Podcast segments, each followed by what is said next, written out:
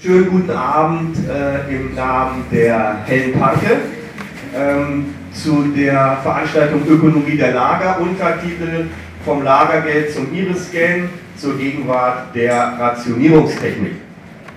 Diese Veranstaltung ist Teil einer losen Reihe, die ich im Rahmen der Hellen Panke veranstalte zum Thema Geld.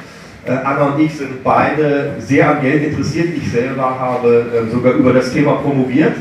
Heute Abend wird es um Geld gehen im Rahmen von Rationalisierungstechniken, genauer im Rahmen von Rationalisierungstechniken und auch Rationierungstechniken in Lagern. Bei Lagern denken wir ja zumindest im Moment vor allem an die gewaltigen Flüchtlingslager, die überall auf der Welt im Zuge der großen Kriege und Krisen entstehen.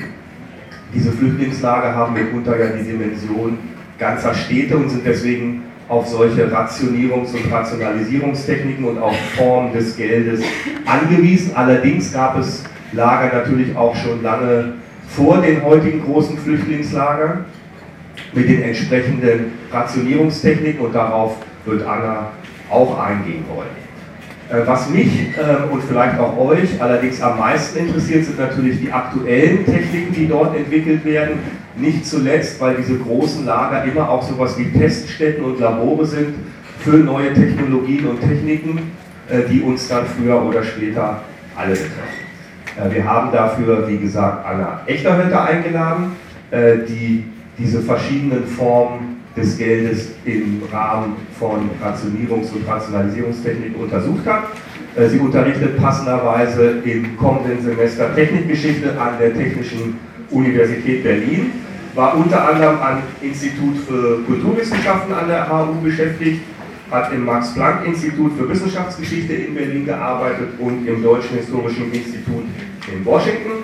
Außerdem ist sie Mitherausgeberin der Zeitschrift Illings und Mitautorin des im kommenden Frühjahr erscheinenden Bandes Jenseits des Geldes, Apologien der Rationierung. Auch da wird es offensichtlich um unser heutiges Thema geben. Und damit gebe ich auch schon ab an Anna.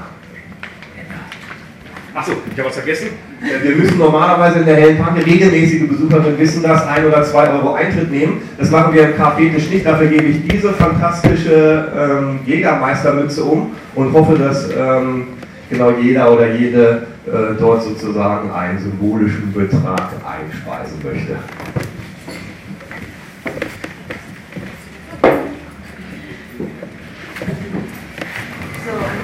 Wunderschönen guten Abend auch von mir.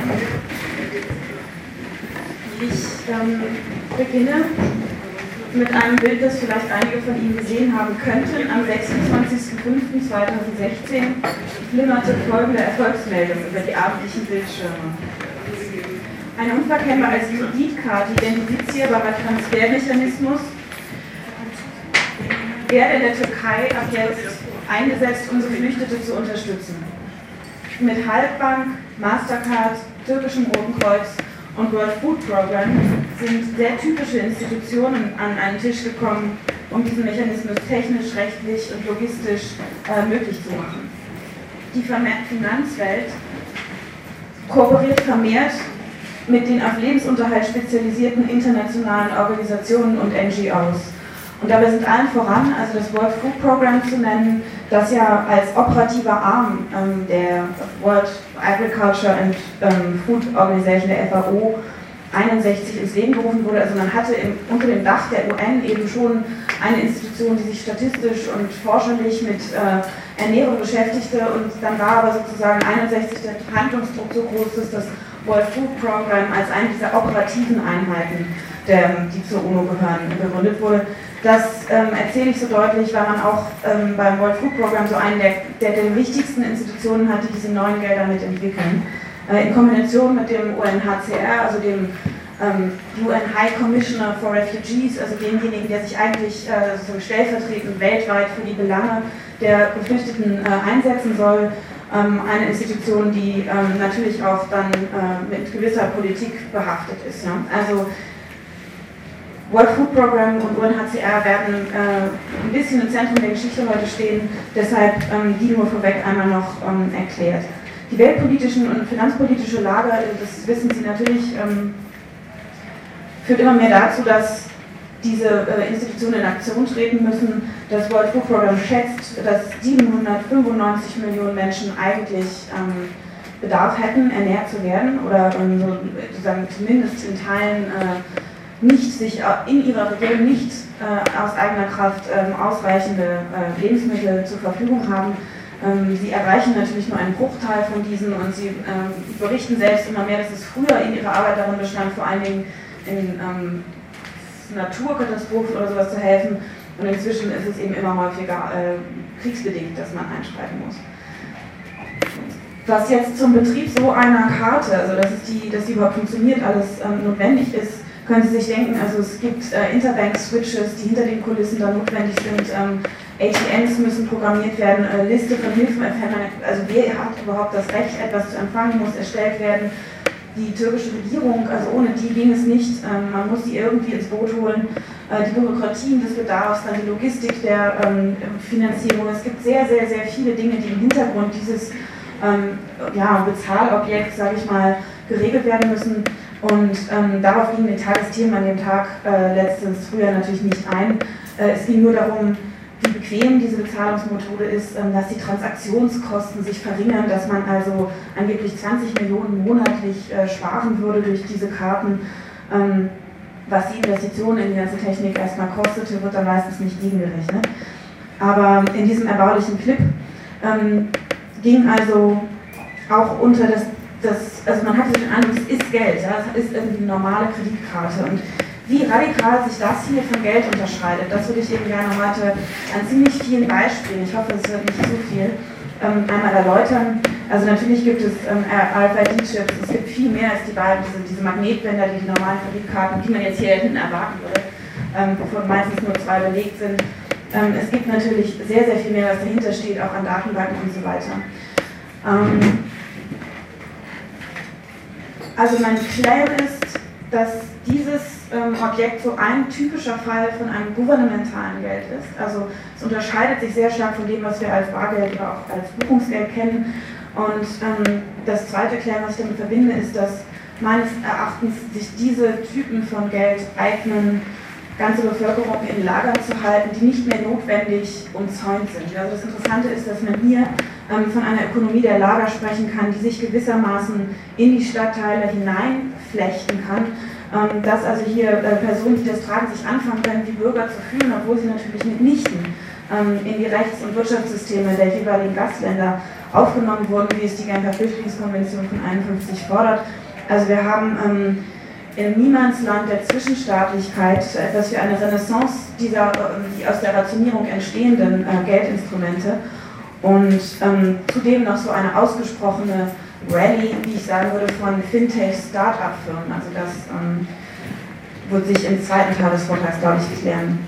Geht man mit Vanessa Ogden davon aus, dass der Kapitalismus eine Archipelago-Struktur annimmt, also dass es immer mehr Zonen gibt, in denen sich Rechte verdichten und in anderen, wo sich Rechte ausdünnen. Natürlich häufig wird eben sozusagen das Wirtschaftsrecht gelockert, also sozusagen das Arbeitsrecht verschärft.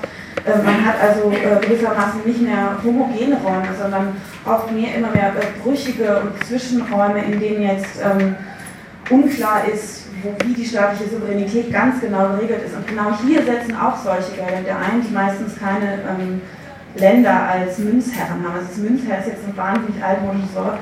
Und ich habe schon geglaubt, ich bin nämlich eigentlich, komme ich auch ein bisschen aus der Numismatik, also dem Bereich der Paranumismatik, das sind die Bereiche, also all die Geldobjekte, die nicht wirklich normale Währung sind, also Landeswährung. Und genau, also da ist immer die Frage, Münzherr, wer gibt so das Geld heraus, wer deckt es auch, wer organisiert es, wer bezahlt es, wer verdient daran. Und je mehr wir sozusagen über so Zwischenstaatlichkeit nachdenken, desto interessanter wird es natürlich, Gelder zu haben, die irgendwie entweder von ganz internationaler Seite kommen oder eben auch lokal betrieben werden können, ja, was ja inzwischen, glaube ich, mit den elektronischen Geldern immer leichter wird, also privat herausgegebene Gelder letztlich.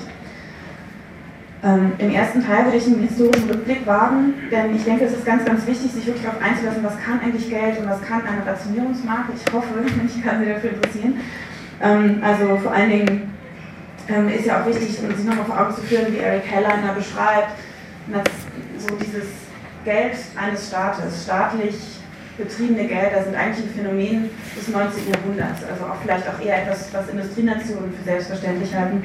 An den Rändern und auch früher hat man sehr, sehr selbstverständlich, ist man da auch von ausgegangen, von dem Phänomen, was man Multiplicities of Money nennt, also die häufig zusammengeführte, der Gebrauch von mehr als einer Währung in einer Region. Die, also wie gesagt, im ersten Teil historischer Rückblick und dann würde ich an einem Fallbeispiel, das Sie vielleicht auch aus den Medien kennen, also Zaatari im Norden Jordaniens einmal versuchen im Durchlauf darzustellen, wie sich so eine ein Geldsystem dann auch auswirkt auf die Nutzer. Ich bin mit vier anderen sozusagen historisch mit diesem Thema unterwegs, würde mich aber natürlich extrem freuen, falls einige von Ihnen noch Kontakte hätten zu Personen, die vielleicht auch solche Objekte, Geldobjekte mal genutzt haben oder sich in irgendeiner Form praktischer oder auch vielleicht rechtlich oder als Anwälte mit diesen Dingen auseinandersetzen. Da wäre ich sehr, sehr interessiert und auch Henrik Blumentrath, Karin Harasser und Friederike Fecht, mit denen ich das zusammen mache, bestimmt auch. Also, langer Vorrede. Ganz wichtig bei diesen Geldern, Personalisierung und Lokalisierung. Also das werden zwei Aspekte sein, die ich jetzt mehrfach beschreiben möchte. Also hier nur das als Beispiel, dass man eben zum Beispiel muss immer die Zahl des oder die Nummer des Containers oder des Zeltes, wo man wohnt, als Adresse mit angeben. Man muss einen Ausweis dazulegen, bevor man dieses Geld verwenden kann. Es ist also insofern zweifach unterschieden von dem Standardbegriff von Geld, den wir vielleicht so haben. Also wir unterscheiden ja in All-Purpose Money, Medaillen, die vielleicht eigentlich gar nicht so viel können, und das, was man den großen Bereich der Tokens nennt, die auch sehr, sehr heterogen sein kann. Mir geht es vor allen Dingen um diejenigen Gelder, die im Umkreis von Lagern oder Reservaten eingesetzt wurden heute. Und wir sehen, also wenn wir jetzt eine relativ einfache oder die funktionalistische Gelddefinition, die man in vielen Hinsichten vielleicht nicht gut gebrauchen kann, aber hier finde ich sie sehr sinnvoll. Also das muss ein Geld aus einem ökonomischen Lehrbuch können, es muss Geld speichern, Werte speichern, es muss Bezahlung regulieren können. Es ist ein Medium of Exchange, also es ist von allen anerkannt und irgendwie auch Stellvertreter für alle möglichen anderen Waren. Es ist Unit of Account, da würde man sagen sowas wie Buchungseinheit, also nicht alles, was Geld ist ja immer materiell da oder als Münze symbolisiert. Wir haben ganz, ganz viel, was nur in Büchern oder in Bankkonten irgendwie aufgeschrieben wird. Und schließlich haben wir Measure of Value. Und wenn man das jetzt mal vergleicht, merkt man schon, also Store of Value kann man mit diesen Rationierungsmarken, die ich jetzt hier mal hingetan habe, gut, Werte speichern, überhaupt nicht, sie verfallen sehr schnell. Kann man damit bezahlen? Ja, man kann in registrierten Läden persönlich ausgewiesen bezahlen. Ja? Und das ist das Besondere, also die Bezahlfunktion ist bei der Rationierungsmarke genuin pointiert. Ja, und das ist schon dieser Moment, den ich meine. Sie können damit natürlich Lebensmittel erwerben, auf eine bestimmte Art, aber eben auf eine Art, die sich radikal auch unterscheidet von Bargeld. Und so weiter könnte man eben auch Measure of Value, also das hat irgendwie ein ganz anderes Verhältnis zum Markt. Ja, also wenn ich die Gelder anschaue und wie sie Wert messen, dann tun sie das ja an Preisen. Und die Rationierungssysteme zeichnen sich ja dadurch aus, dass sie ein Allokationsmechanismus sind, der den Markt vollkommen ersetzt. Also er wird eingeführt in Zeiten des Mangels oder in Regionen, hohen Regionen, wenn die Märkte nicht funktionieren. Also das ist das Kriterium. Das World Food Programme wird nicht aktiv, wenn die Märkte das regeln könnten. Ja, das ist auch eigentlich ganz interessant. Und da kommt es dann immer wieder zu Rationierungsprogrammen, die natürlich bürokratisch oder von wem auch immer reguliert werden. Insofern kann die Rationierungsmarke nicht in dem Sinne, wie man das vom Markt gewohnt ist, Werte messen. Also sie kann natürlich auf eine Art Wertbeschreibungen enthalten, aber auch da ändert es sich vielleicht mal so weit, dass Sie auf den ersten Blick schon sehen, Rationierungsmarken, auch wenn man sie vielleicht über einen Tisch reichen kann, um dann Essen zu bekommen, funktionieren etwas anders. Wenn wir an den größeren Bereich von anderen Tokens denken, also ist natürlich in sehr vielen totalitären Institutionen auch ein Format von Geld zu finden. Also ich habe hier so ein Gefangenenlagergeld aus Chemnitz mitgebracht. Da wird dann noch genau beschrieben, wie das funktioniert. Also wenn Sie entlassen werden, kriegen Sie den Gegenwert in echtem Geld zurück. Wenn Sie in ein anderes Lager verlegt werden, wird Ihr Kredit sozusagen auch mit überschrieben. Plantagen und Kolonialwälder wären zu erwähnen, die ich hier nur so antippen möchte, dass Sie daran denken, also dass dieser deutsche Kolonialismus in einigen Ländern eigene Münzen erzeugt hat, die sich häufig nicht durchsetzen konnten. Und dass es vor allen Dingen in den Plantagenwirtschaften, die sehr, sehr weit entlegen waren oder schwer zu erreichen waren, nicht normal genügend Geld gab. Also man hat da sehr, sehr häufig eigene Gelder als Plantagenleitung ausgegeben, was natürlich dann auch bis hineingeht in so Sklavenmarkensysteme, wo man auch sehr genau schauen könnte, was wahrscheinlich viel damit zu tun hat.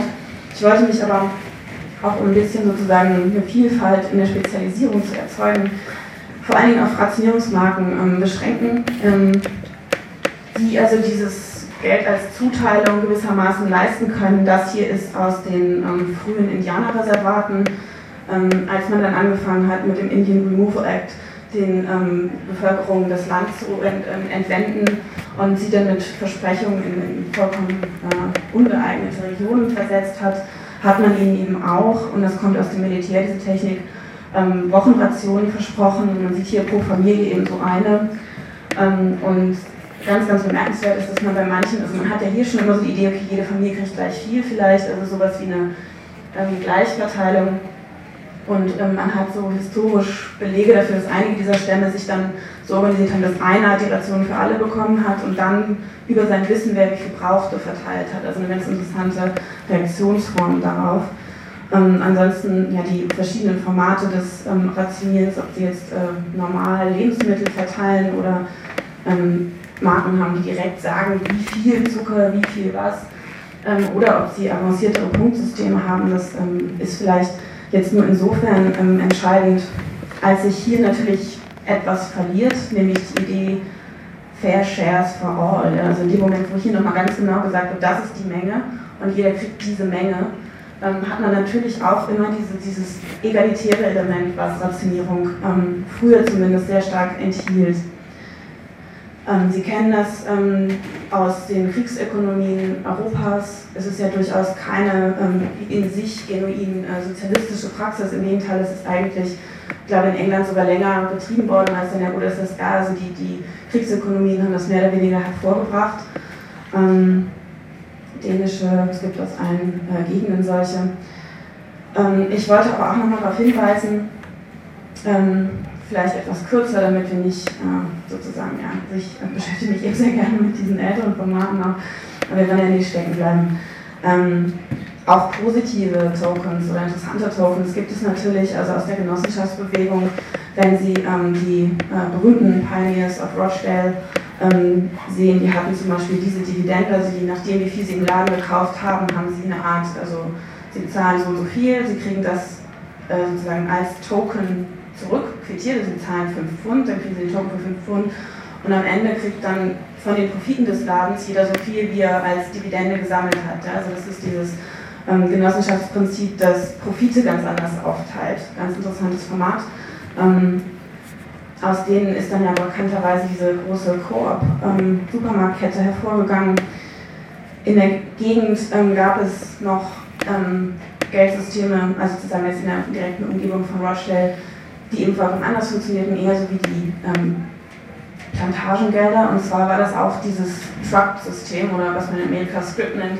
Sie sind ein Firmenbesitzer, sie geben ihren Arbeitern das Geld in einem Firmengeld und das Firmengeld kann eben nur in dem firmeneigenen Laden ausgewechselt, also dann eingetauscht werden. Das heißt, sie haben eben die Kaufkraft gesteuert. Also das sind wieder so Elemente, die das Dystopische irgendwie stärker enthalten.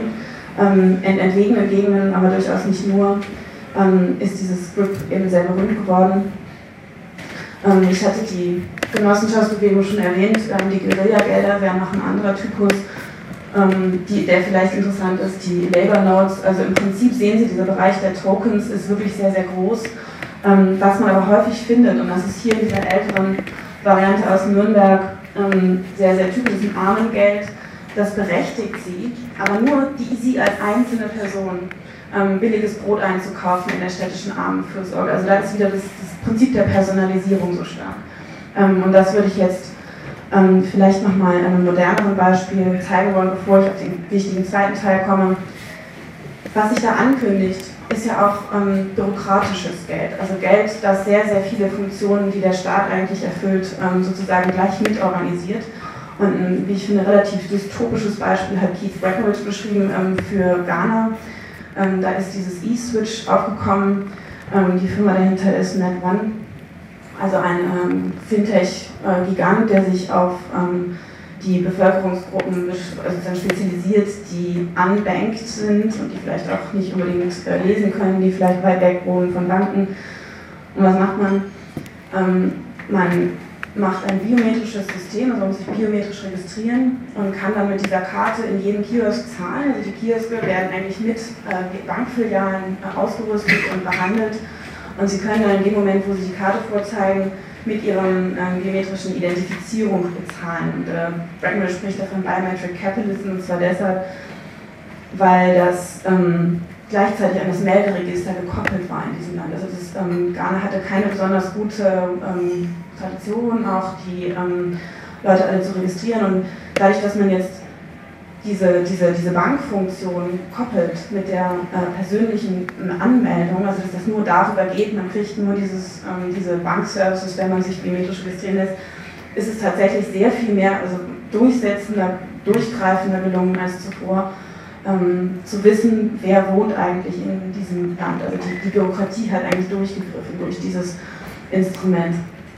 Okay, also ich weiß nicht, jetzt sollte eigentlich nur so ein größerer Bogen entstehen, der aber schon vielleicht die etwas dystopischen Momente von Gouvernementalität der Tokens betont hat, was ich als Vorlauf brauchte, um jetzt auf dieses eine Lager einzugehen.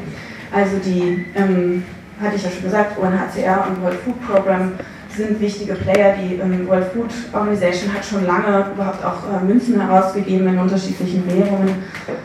Und jetzt ist sie eben als eine von 130 NGOs verantwortlich für dieses Lager Zaatari in Nordjordanien, in dem zumeist minderjährige syrische Flüchtlinge sind. Es gab mal Zeiten, in denen es über 100.000 Einwohner hatte, jetzt sind es noch so um die 79.000, glaube ich.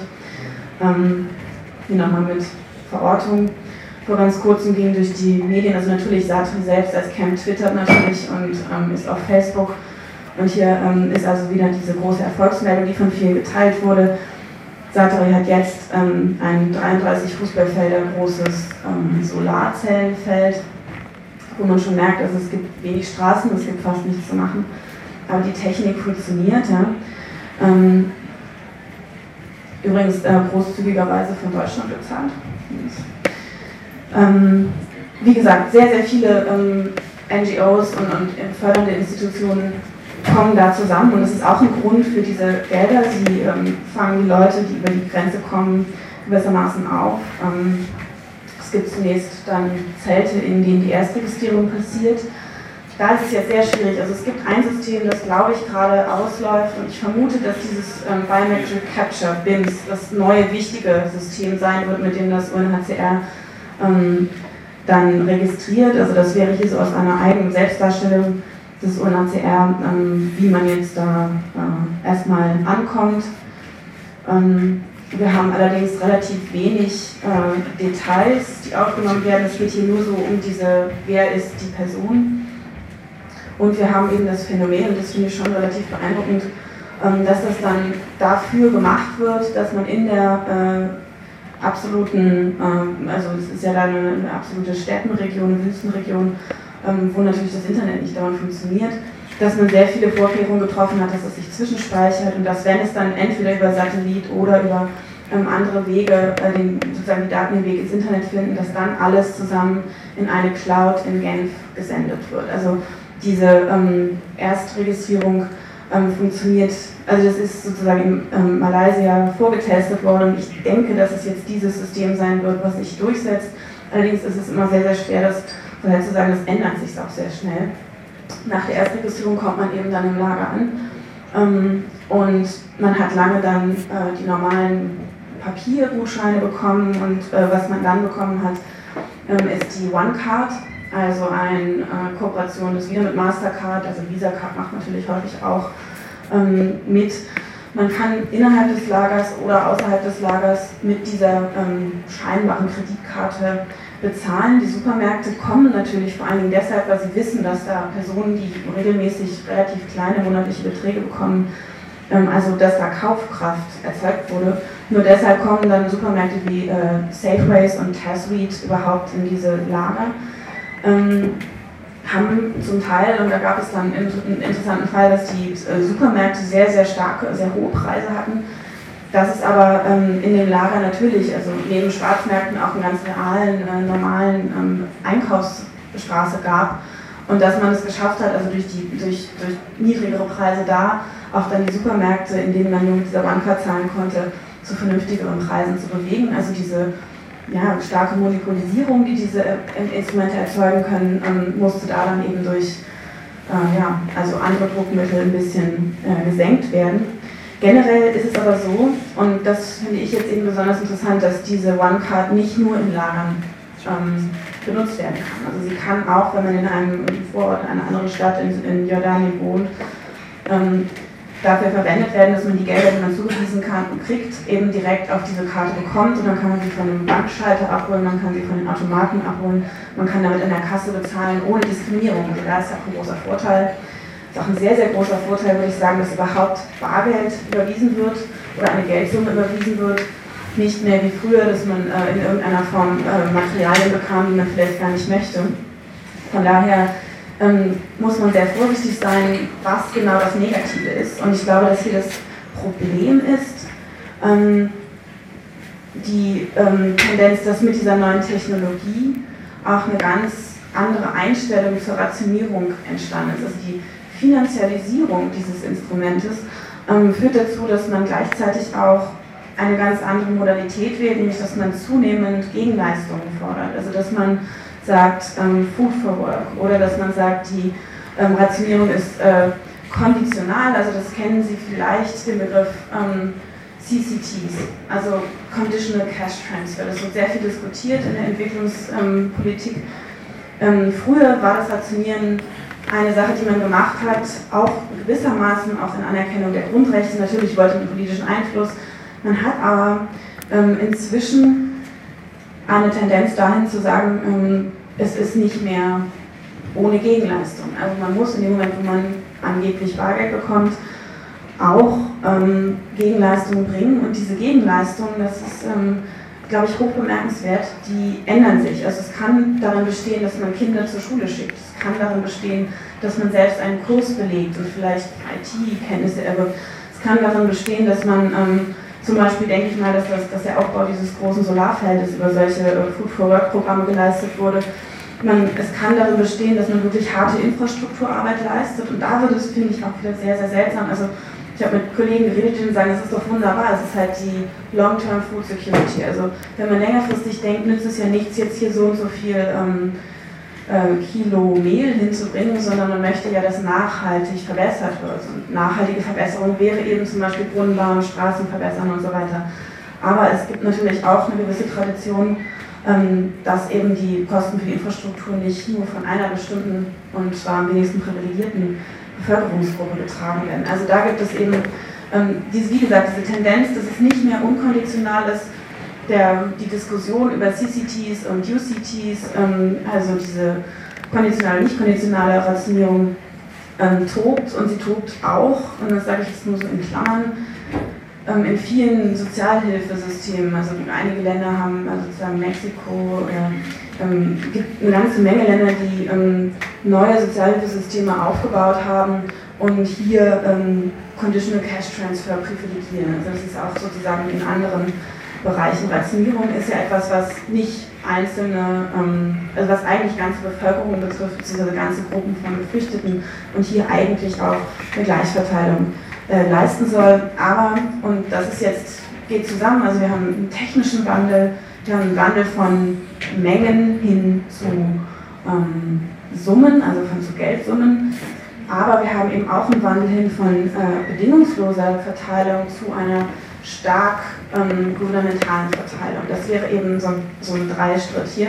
Und wegen diesem Dreischritt, also verbunden mit dem, was ich gesagt habe, über diese Personalisierung und Lokalisierung, die die Gelder leisten, würde ich eben sagen, dass sich da grundlegend etwas geändert hat. Also man hat, anstatt zu sagen, dass jetzt hier was Interessantes passiert, wir haben eben ein Ausgreifen der Systeme der Gleichverteilung, in denen es Fair Shares for All und sozusagen auch Redistribution in größtem Maßstab gibt, entstehen hier Dinge, die eigentlich überhaupt nicht mehr an diese Ideen erinnern, sondern finanzialisiert sind und irgendwie auch einen ganz anderen sozusagen programmatischen Charakter bekommen, also eher so was Erzieherisches, was auch mit Amateur-Sense Capability-Ansatz einhergeht, also dass Armut als etwas verstanden wird, was die Summe der Talente, die für den Fortschritt eingesetzt werden können, eigentlich vermindert und deshalb ein Problem ist. Also deshalb muss man in Humankapital investieren und vor allen Dingen auch den Jüngeren eine Möglichkeit geben, sich weiterzubilden. Also dass man so diese neueren Perspektiven der Entwicklungshilfe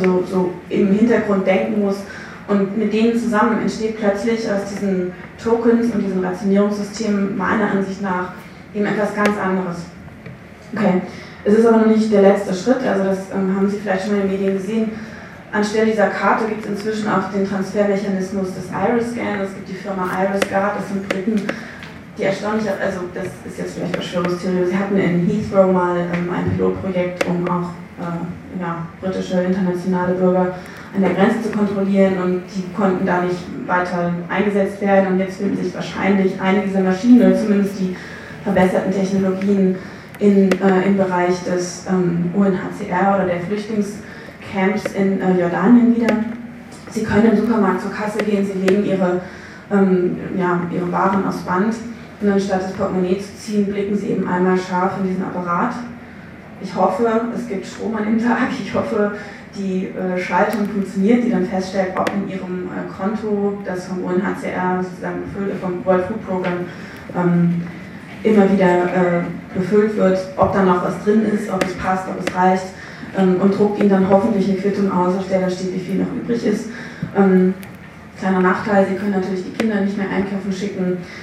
Interessant auch die Genderfrage, also es gibt zwei ziemlich widersprüchliche Positionen, also die Betreiber der OneCard sagen, dass es interessant ist, dass eigentlich 60% dieser Karten für Frauen registriert werden, wenn das pro Haushalt bezahlt wird. Das würde sagen, dass es eigentlich besser als bei Bargeld funktioniert, dass Frauen da irgendwie Zugriff drauf hätten.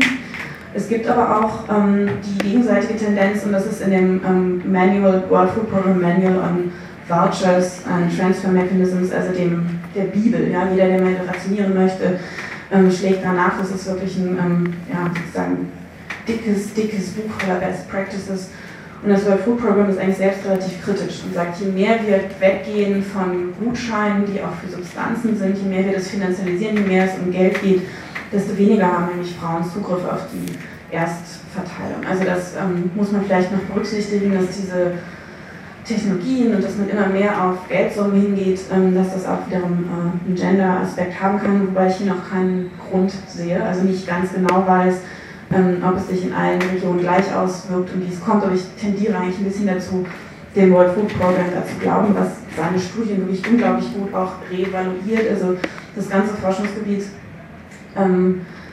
ist erstaunlich nah an den Institutionen selbst. Also die sind sehr transparent, die stellen sehr viel ins Internet, die Leute, die sich damit beschäftigen, haben natürlich die ersten Informationen immer von den Institutionen, die sie beschreiben wollen. Das ist ein ganz großes methodisches Problem natürlich eigentlich ist.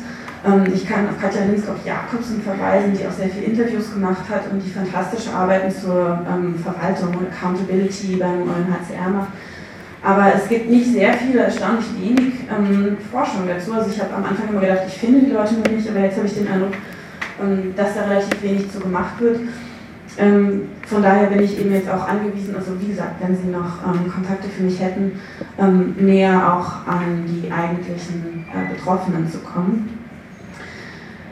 Ich hatte schon gesagt, es gibt im Prinzip diese Karten, die aussehen wie Kreditkarten, aber wie ich hoffe, beschrieben zu haben, wirklich was ganz anderes sind.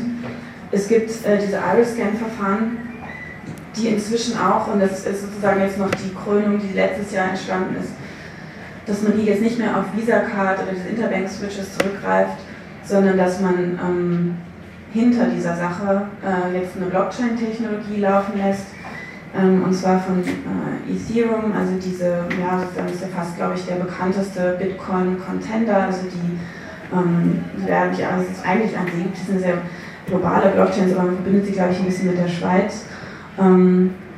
Ich finde immer, sie sehen ein bisschen anthroposophisch aus als ihre Homepage. Und Parity Technologies wären eben so ein Subunternehmen, die jetzt diese Technologie von Ethereum, also die Programmierweise, wie die Blockchain da programmiert ist, verwendet haben und etwas gebaut haben, was diese Dinge betreiben kann. Ja? Aber natürlich auch diese im Prinzip, also was da hinter den Kulissen passiert, technisch, ist dann ja wiederum für die Endnutzer nicht, wahrscheinlich nicht ganz entscheidend, aber vielleicht auch so weit entscheidend, dass vielleicht, wenn die Kryptographie steigt und Ethereum ja auch ein weniger staatliches Unternehmen ist als jetzt diese Banken, die da gewissermaßen sonst eine Rolle spielen müssten. Also ist das schon nochmal ein entscheidender Schritt, was hinter den Kulissen passiert, würde ich sagen, die Blockchain-Technologie hier, also angeblich wiederum billiger, man macht sozusagen wiederum den Schritt, dass man die Zentralen rauskürzt, dass man eigentlich nur noch mit verteilten Buchhaltungssystemen arbeitet, die so auf jedem Rechner gespeichert werden können, das ist ja der Trick, aber eben nicht für alle einsehbar sind, beziehungsweise hoffentlich gut genug verschlüsselt sind. Also das wäre jetzt was im Hintergrund jetzt mal ganz neu passiert ist. Und um das vollständig zu erklären, ist eine sehr, sehr erfolgreiche dritte Schiene. Also wenn Sie Karten haben, Sie haben die Iris-Prinzipien, wo Sie eigentlich selbst zum Geld werden, also mit Ihrer Identität da stehen. Dann haben Sie noch als drittes telefonbasierte, also Mobiltelefonie-basierte Verfahren. Also das beruht alles auf diesem riesigen Erfolg von M-Pesa in Kenia. Also eine immer wieder charmant zu erzählende Geschichte, die man vielleicht etwas kritischer lesen müsste, aber ich erzähle sie jetzt erst nochmal so nach. Sie haben ein Land, in dem Sie sehr, sehr schlecht an Banken kommen.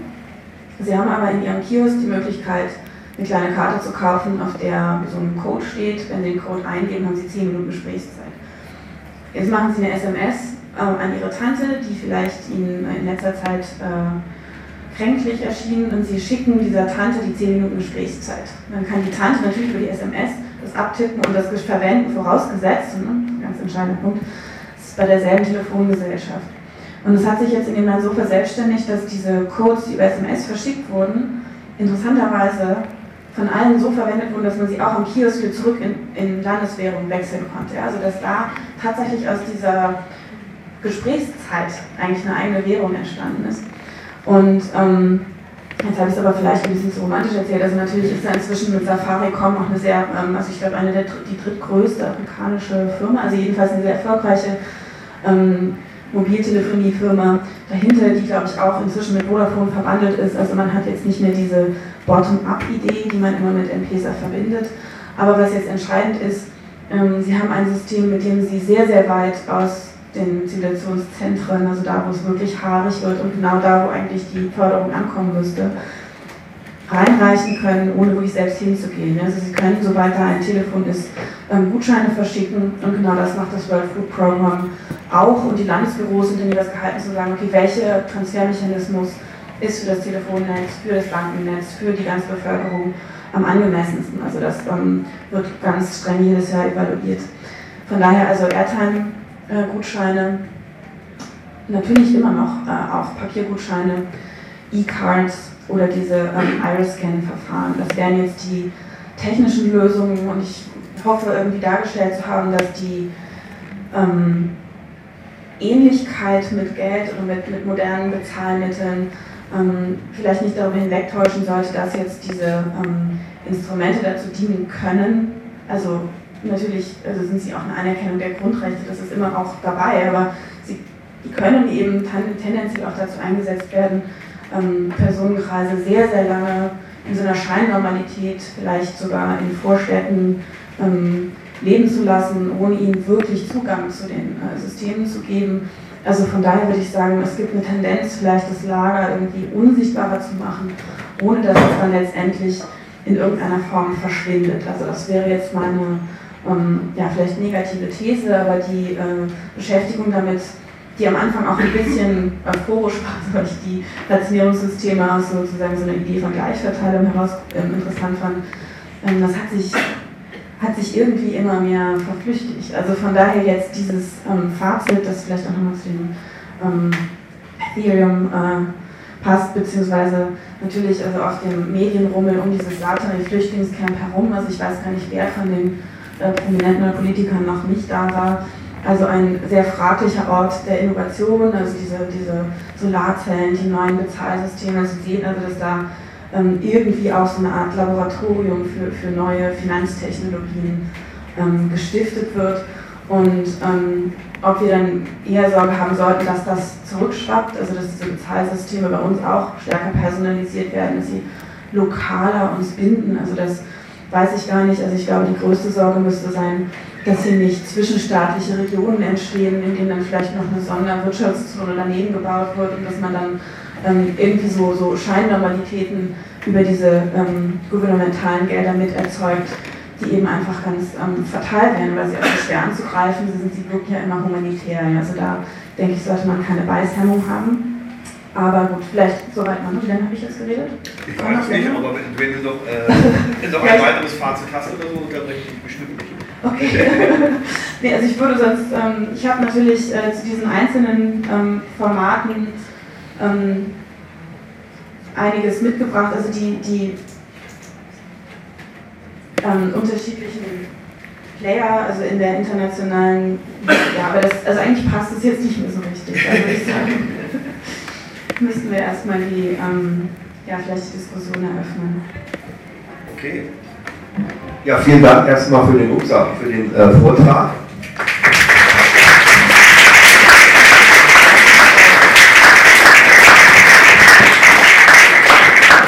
Ich könnte mir vorstellen, es sind eine Menge Fragen entstanden, jedenfalls bei mir. Ich würde deswegen vorschlagen, dass wir gleich in die Diskussion gehen und würde, je nachdem wie viele Leute sich melden, eine Rationierungstechnik anwenden und immer 2, 3 Fragen sammeln.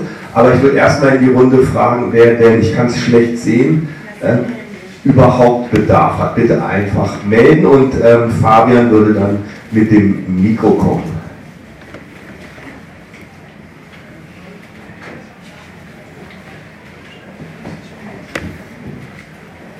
Okay, dann nehmen wir erstmal nur eine Frage und gucken wir später nach Rationierungsmöglichkeiten. Hallo, danke erstmal. Ich habe vor einem Jahr gehört, dass sich so die größten Banken, also Goldman Sachs, BlackRock und schieß mich tot, wohl zusammengeschlossen hätten, um über die Zukunft des Geldes zu reden, ein Blockchain-Verfahren, auch vor allem eine Geldwirtschaft, die ohne Bargeld funktioniert. Und habe mich jetzt in diesem Kontext gefragt, wenn sich das durchsetzt, dann sind wir ja eigentlich auch an dem Punkt, wo das Geld komplett personalisiert wird, wenn ich kein unpersönliches Bargeld mehr benutzen kann. Also rutschen wir dann quasi eigentlich auch in so eine Rationalisierungstechnik hinein und wie könnte man das unterlaufen? Ja, die Frage, wie man es unterläuft, wäre, glaube ich, sehr wichtig. Also mein Eindruck ist, und also das World Food Programme sagt von sich, dass es wirklich jeden Einzelnen ab dieser Geflüchteten, die gefördert werden, nachverfolgen kann. Ja? Also was wann gekauft, wer wann wo gewesen. Also das ist wirklich eine Datenfülle, die sozusagen ganz speziell ist, die aber in den sozusagen jetzt europäischen Ländern ja auch datenschutzrechtlich gar nicht so möglich wäre. Ja? Also die große Sorge ist immer, dass es auch Datenleaks gibt, also vom World Food Programme zum Beispiel Daten an Malaysia. Malaysia hat gerade nachgefragt zur Terrorismusbekämpfung, ob man vielleicht an Datensätze rankommen könnte und dass da sozusagen natürlich ein ganz großer Markt sich vielleicht auch nochmal auftut, ein ganz großes Problem. Insgesamt ist auch hier immer wieder dieses Phantasma der bargeldlosen Gesellschaft. Also mein Eindruck ist, dass die bargeldlose Gesellschaft in den, also sozusagen hier im geflüchteten Bereich nochmal eine ganz andere Dimension hat, und zwar weil sie eben auch verdeckt, dass hier Redistribution passiert. Also dass sich durch diese bargeldlosen Bezahlmechanismen, auf denen dann vielleicht ein Logo von der Kreditkarte drauf ist und so, dass man hier eigentlich dieses ganze System anders liest und dass es natürlich auf eine Art auch ja, die Vorbedingung ist, dass diese Leute gemanagt werden können, also dass sie nur in diesem bestimmten Bereich etwas bekommen. Wenn man ihnen Bargeld geben würde zum Beispiel, könnten sie ja sozusagen sich frei bewegen oder sie könnten vielleicht auch Dinge in anderen Supermärkten kaufen, nicht nur den registrierten, also da hat man andere Systeme, also die bargeldlose Gesellschaft, wie sie dann vielleicht in Schweden versucht ist, glaube ich, insofern ein bisschen anders, also weil sie dieses, dieses konditionale Moment nicht hat. Also man kann ja über sein verdientes Geld ganz anders verfügen, als über diese verteilten Gelder. Und da ist, glaube ich, eine, ein bisschen eine andere Logik der Bargeldlosigkeit. Dennoch eignet es sich immer wieder zu großen Parolen. Also Anne Cairns von Mastercard hat eben gesagt, a world without cash is a world without hunger, wo man sich wirklich fragt, wo die Kausalität steckt. Aber auch wenn jetzt die großen Banken alle darauf drängen, das Bargeld abzuschaffen, scheint mir das keine gute Nachricht. Denn selbst Blockchain, selbst sozusagen welche Technologie auch immer im Internet, also man produziert einfach einen ganz, ganz dichten Datenfußabdruck gewissermaßen bei allem, was man tut. Und auch wenn man sagen kann, dass es, also man möchte jetzt nicht irgendwelche kriminellen Dinge damit machen, aber also insgesamt ist die Anonymität von Bargeld, glaube ich, einfach nicht zu ersetzen. Und die Frage, weshalb diese Bankenkonsortien so ein Interesse daran haben, dass es kein Bargeld mehr gibt, da bin ich tatsächlich überfragt, also was das ausmacht, dass jetzt alles auf bargeldlos ausgestellt werden soll, umgestellt werden soll, das bleibt mir ein Rätsel, was da sozusagen der Vorteil dieser Banken wäre, außer dass es natürlich neue Geschäftsbereiche sind, je mehr neue Gelder man entwickelt, desto mehr kann man vielleicht auch die Szenariage des Staates irgendwie anknabbern, ja, sodass man Profit mit der Produktion von Geld macht, also das sind ja ganz gehörige Summen, also ich glaube, unsere Gelddruckerei hier in München verdient, glaube ich, über 2000 Milliarden im Jahr. Ich muss ganz vorsichtig sagen, Zahlen, aber es waren Unsummen, die die im Jahr verdienen, mit der Produktion von Geld. Und ja, vielleicht ist eben die Produktion dieser dann ja auch immer unheimlich umfänglichen digitalen Bezahlmethoden auch ein neuer Markt gewissermaßen. Also das könnte ein Grund sein, weshalb da Zukunftszeichen draufstehen.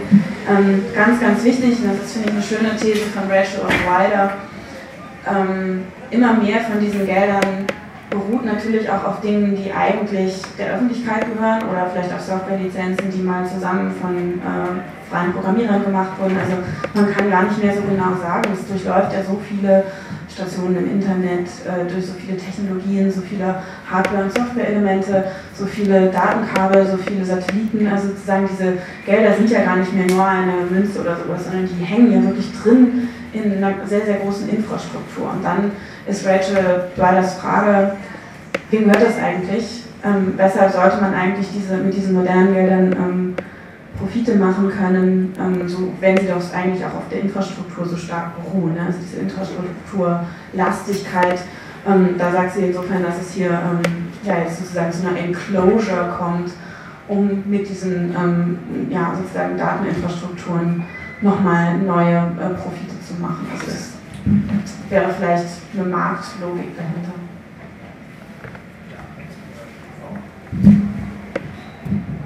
Hi, danke erstmal für den Vortrag, finde ich super spannend. Ich habe zwei Fragen. Das erste ist, ob du nochmal was mehr zu dem Lagercharakter sagen kannst. Und zwar, du hast in deinem Vortrag gesagt, die Leute werden dadurch auch kontrolliert. Beim Beispiel M-Pesa hast du genau dargelegt, dass eigentlich so ein begrenztes Tauschäquivalent sich plötzlich in die Gesellschaft verbreitet. Passiert das in Jordanien auch?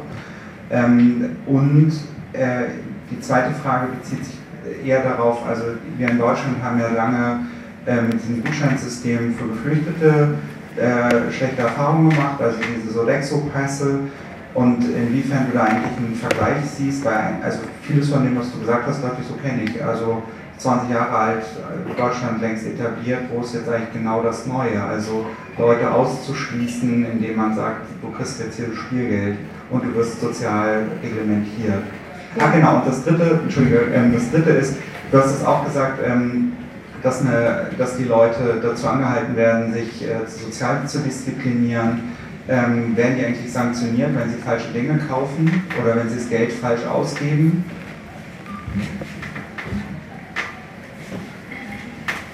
Ja, tausend Dank, also super Fragen. Ich würde mal, also wollte ich mal kurz mit diesem Anfang, dieses erste, was ich gezeigt habe, hier, mit dem durfte man angeblich halt keinen Alkohol, keine Süßigkeiten und keine Chips kaufen. Ja? Also ehrlich, man kriegt hier irgendwas mit einem Visa oder Mastercard-Logo. Und dann sind aber bestimmte Produktgruppen ausgeschlossen, also irgendwie auch eine vollkommen alberne Teildisziplinierung. Solche Dinge sind natürlich überbuchbar, technisch machbar. Vielleicht aber zur Lagerökonomie mal zuerst, denn das ist natürlich so, die ganze lange Geschichte der Rationierung kann man eigentlich nur schreiben, wenn man gleichzeitig auch immer die Geschichte des Schwarzmarkts bedenkt. Also es ist so, dass, also Schwarzmarkt ist ja ganz häufig auch ein Verfahren, wo man in Naturaltausch zurückgeht, wo die Vertrauensstrukturen, dadurch, dass es illegal ist, zwischen den Personen sich irgendwie stabilisieren müssen, aber natürlich auch, das ist eine Quelle von Kriminalität natürlich und von Organisation, sehr schlagkräftiger Substrukturen. Und als Malte Kilian für das UNHCR hier dieses sozusagen quasi Oberbürgermeisteramt für das Lager übernommen hat, war seine erste Aktion, einen großen Graben machen zu lassen und eine Mauer, was jetzt ein bisschen so klingt wie in einem Computerspiel, aber der Grund war, dass nachts natürlich die Laster in die Stadt fuhren oder in das Lager fuhren und die Produkte für den Schwarzmarkt reinbrachten. Und da ist also diese Bekämpfung des Schwarzmarktes ganz entscheidend, also eher, wenn man die auch politische Oberherrschaft oder das Gewaltmonopol im Lager durchsetzen wollte. Von daher wird also in Teilen das unterbunden, damit man nicht also eine Unregierbarkeit hat. Und Zaatari war ja auch relativ bekannt dafür, dass sich die Leute da wenig am Bieten lassen. Also von daher ist natürlich die Geschichte der Rationierung oder der gouvernementalen Gelder irgendwie immer dagegen zu halten, gegen diese Strategien, die natürlich auch nicht, also Schwarzmarkt ist ja vielleicht auch ein zu weiter Begriff, aber gegen Strategien, in denen Warengelder wieder wichtig werden, in denen die eigentlichen Stoffe eine relativ große Rolle spielen und eben auch persönliche Bekanntschaften eine Rolle spielen, also dass diese Ökonomie eher informell funktioniert. Gekoppelt natürlich auch an sowas wie einen normalen, also sozusagen Betrieb von einem Pizzabringdienst oder, also es gibt natürlich auch sowas wie städtische Strukturen, also man nennt das dann, die hatten es Champs-Élysées genannt aus irgendeinem Grund. Das ist im Wortspiel auf dem Namen Syriens drin, glaube ich. Jedenfalls muss man sich dieses Lager jetzt so vorstellen, dass man natürlich eine Vielfalt von Strategien verfolgt und dass das Kartensystem oder das Rationierungssystem einige davon versucht zu sanktionieren. Also das gibt es schon. Vor allen Dingen eben auch die Momente, wenn das dann konditional wird, also wenn ich dann meine Kinder nicht zum Impfen schicke oder nicht zur Schule schicke oder sowas, dass man dann eben einfach ein sehr, sehr hartes Mittel hat. Oder es gab mal so einen Fall, der auch dann durch die Presse ging. Man hat versucht, die Leute alle möglichst früh in Container zu setzen, aber eine Familie, die gerade erst ankam, hatte eben noch kein Recht auf einen Container, hatte sich aber in einen Container eingesetzt. Und was macht man? Also anstatt, dass man die Polizei ruft oder sowas, entzieht man ihnen einfach die Rationierung. Also da sind so ganz klare Möglichkeiten. Nur das Wichtigste ist immer, wer kann davon ausgeschlossen werden. Also was nochmal härter ist als jetzt FICO-Scores oder die Schufa-Einträge, also nur für Leute, die sich wirklich im ökonomischen Sinne nicht geziemlich verhalten, die dann da sozusagen irgendwann ausgeschlossen werden können, geht das hier sehr viel schneller. Also von daher ist es ein ziemlich politisches Instrument. So Dexo-Ausweise, ja, ich glaube, es gab 2 Monate, wo man sogar in Bayern auf diese, im deutschen Asylverfahren auf die Gutscheine und diese problematischen Briefe, mit denen man dann in Supermärkten einkaufen konnte, verzichtet hat. Auch die jetzt sozusagen Gutscheine für Hotels, die fast nie funktioniert haben in den letzten 2 Jahren. Also all das ist natürlich sofort zurück.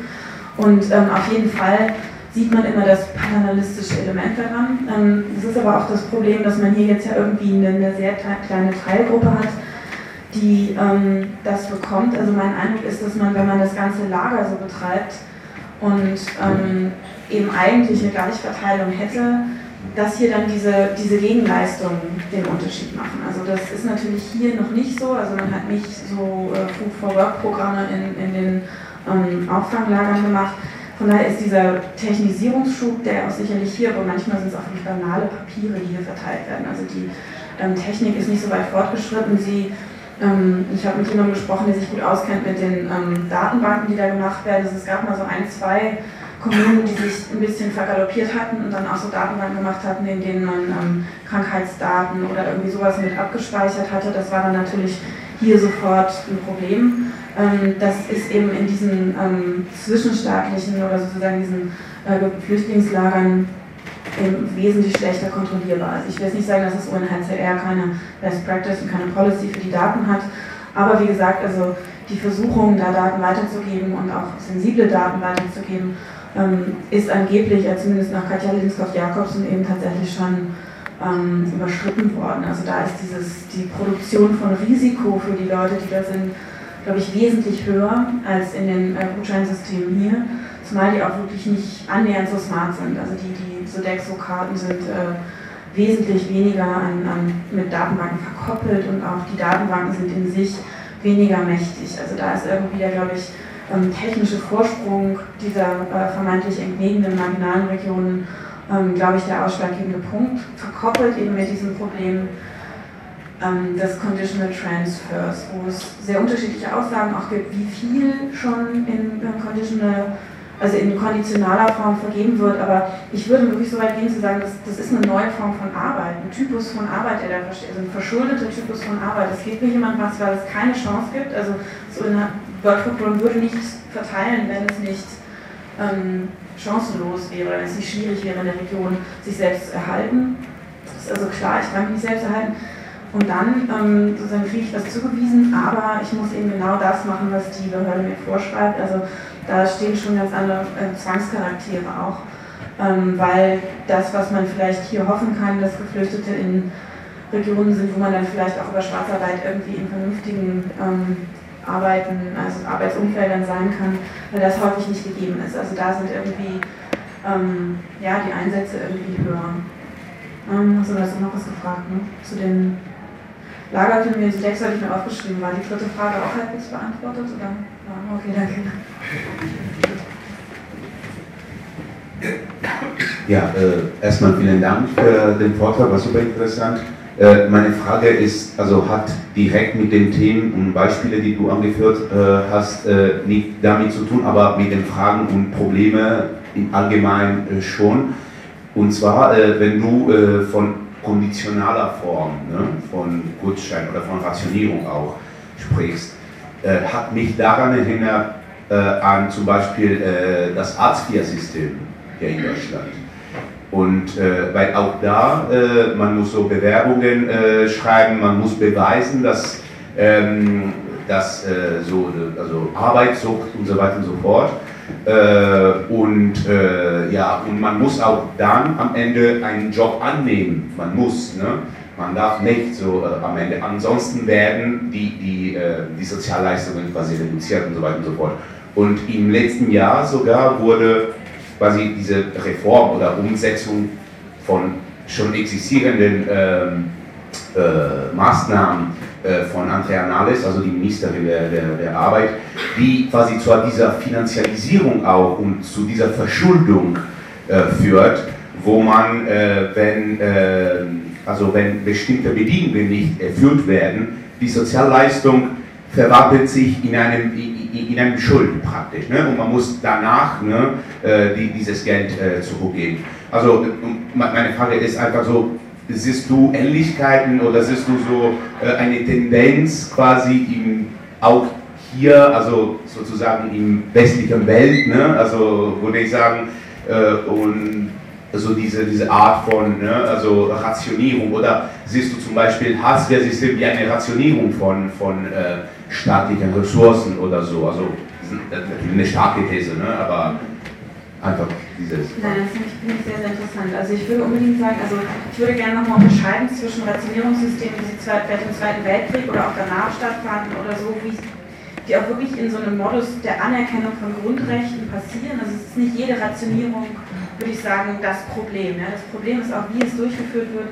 Und da finde ich sehr, sehr interessant, dass du diesen Druck, also Lazzarato spricht ja auch davon, dass hier so die Gläubiger-Schuldner-Diale verschärft wird. Ja? Also dass ganz, ganz viele Beziehungen asymmetrischer werden, dass sie auf eine bestimmte Art, also dass hier ein neuer Machttypus entsteht, also nach Foucault, das wäre ja bei Lazzarato zumindest so, dass dieses Schuldigsein eben, also dass man immer gezwungen wird, bestimmte Dinge im arbeitsweltlichen, ökonomischen Kontext zu tun, durch irgendwie so eine Art, ja, einerseits sozusagen auf dem Kontobuch Schuldner zu sein, andererseits aber gleichzeitig auch schuldig zu sein im moralischen Sinne. Also dass da irgendwie eine Art Verschärfung von asymmetrischen Beziehungen stattfindet. Und das könnte man, glaube ich, gut koppeln mit dieser Idee des verschuldeten Arbeitens. Also dass man eigentlich, man hat was bekommen vorweg und muss dann nacharbeiten. Oder irgendwie, weil jetzt jemand auch eher als eine Art karitativer Geber auftritt, muss man sich eben so und so verhalten. Also da würde ich schon auf jeden Fall Parallelen sehen, dass vielleicht, wenn man das jetzt sozusagen als Machttypus beschreibt, glaube ich, könnte man da weitermachen. Ne? Ja, danke auch nochmal. Ich musste noch an eine Meldung denken, ich kann das leider jetzt nicht referieren, aber es gibt doch jetzt in China Experimente, wo mit so einer Art Sozialscore gearbeitet wird. Also dass quasi Verhalten einen bestimmten Score bekommt und dann stehen einem halt bestimmte Leistungen oder Gratifikationen des Staates zur Verfügung. Und daran muss ich eben denken, weil das ja nochmal was anderes ist, als das an Zahlung zu binden. Man kann das natürlich auch kombinieren oder man könnte sich auch vorstellen, dass halt Rationierung aufgrund eines Sozialscores vielleicht mal stattfindet oder so, und ob du das auf dem Zettel hast und dazu noch was sagen kannst vielleicht. Ja, vielen Dank. Also jetzt nicht, also jetzt schon, und jetzt habe ich sozusagen das da mal stehen als Stichwort. Also diese chinesische Technik kenne ich in dem Sinne nicht, aber ich finde ganz toll Martha Poons Arbeiten über die Kreditanstalten und Kreditkartenwirtschaft in den Vereinigten Staaten, wo es ja auch diese Scores gibt. Und wenn man sich mehrfach daneben genommen hat, ist man eben sozusagen in allen möglichen Systemen registriert und kann sich, also sozusagen, dass da eben auch Ausschlüsse passieren, die relativ grundsätzlich sein können. Und auch wenn man hier, ich weiß nicht, ich hatte auch mal ein Problem mit der Schufa, wo ich wirklich fand, es ist einfach nicht lustig, sich mit solchen Institutionen einzusetzen. Und die Schufa ist ja jetzt ein privatrechtlicher Verein. Ne? Von daher sind da, glaube ich, dramatische Möglichkeiten. Man müsste allerdings, also ich wüsste jetzt, weiß leider nicht genügend über dieses Sozialscore-Prinzip, also wie das dann zu harten Sanktionen führt. Ja? Also vielleicht müsste man, also es wäre sicherlich auch interessant, darüber nachzudenken, wenn es nur weiche Sanktionen sind, also wenn man in irgendeiner Form öffentlich dargestellt wird als die oder jene Kategorie. Oder ob das dann nochmal verknüpft ist mit tatsächlichen Ausschlüssen aus Kaufmöglichkeiten, also man kriegt ja in den Vereinigten Staaten dann auch kein Internet mehr, keine Fernsehkanäle und. Also das sind ja irgendwie umgreifende Ausschlüsse, die da möglich werden und die natürlich mit der Digitalisierung von Bezahlsystemen irgendwie immer stärker lauern, weil alles stärker überwacht werden kann. Aber vielen Dank, da müsste ich nochmal dann genauer schauen. Insgesamt ist China natürlich ein Land, was doch irrsinnig weit vorn ist, also was